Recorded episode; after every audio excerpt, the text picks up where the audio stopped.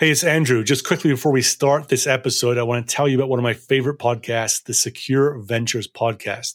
The host, Kyle McNulty, interviews cybersecurity founders about what they are building. I enjoy it because Kyle focuses on their technology, what it solves, why they build it, where it fits in the market. Also, listeners can understand the why of these startups. In some ways, it's a great complement to my own podcast where I focus on the go to market side, not the technology side. He's had some great guests on recently. For example, the CEO of Reality Defender, when they talked about the ins and outs of deep fake detection. Uh, he's had the co-founder and CEO of Ghost Security and also the co-founder of RADICL, Chris Petersen, who was incidentally a founder of LogRhythm, where they talk about the role of AI in the SOC. This is not a paid promotion. I just simply enjoy what Kyle is doing with his interviews and get a lot out of them. Check it out. It's the Secure Ventures podcast. Now on with this episode.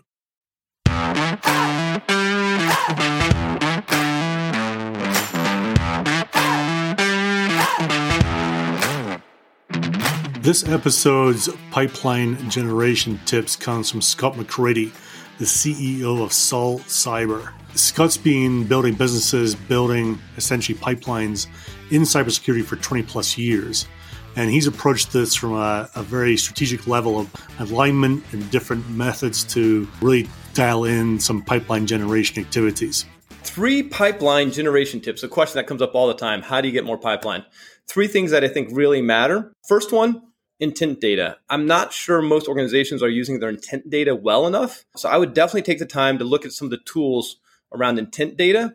Make sure you can dial that into your ICP. That's going to up level your overall, I call it the sales factory. The first thing is like how many people talk to you so that you can run them down through the process. Up level your intent data, get some good intent data, dial that into your ICP. It's going to help you generate more revenue. Second piece is think customer, don't think yourself. If you listen to the Andrews podcast, we talk about outcome based conversations focus more on outcomes for the customer. So the odds of getting through to a customer if you say, I can help you save 30%, and I'm not lying to you, it's not cheesy or gimmicky, it's real.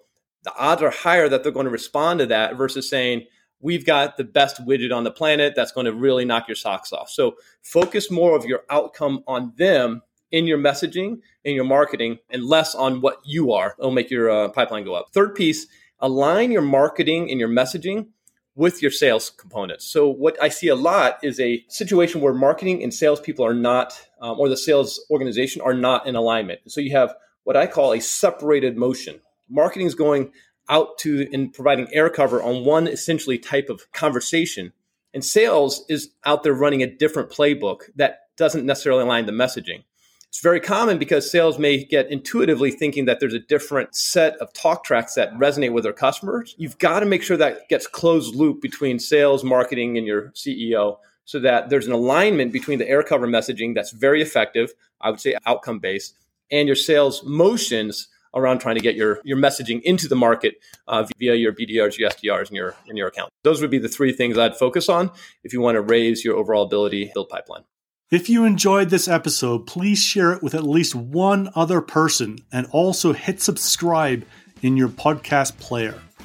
If you know someone that you want to hear from on this series of episodes on pipeline generation, let me know, please. Email me at andrew at unstoppable.do. That's D-O at the end. Andrew at unstoppable.do. Or you can text me directly on 303 956 0024.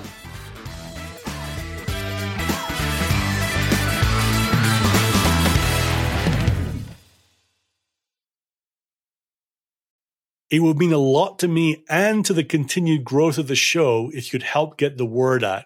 So, how do you do that easily? There are two ways. Firstly, just simply send a link to a friend.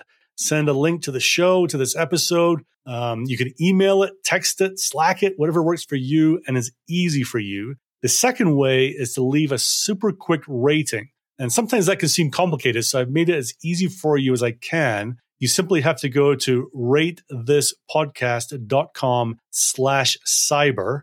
That's ratethispodcast.com slash cyber and explains exactly how to do it. Either of these ways will take you less than 30 seconds to do, and it will mean the world to me. So thank you.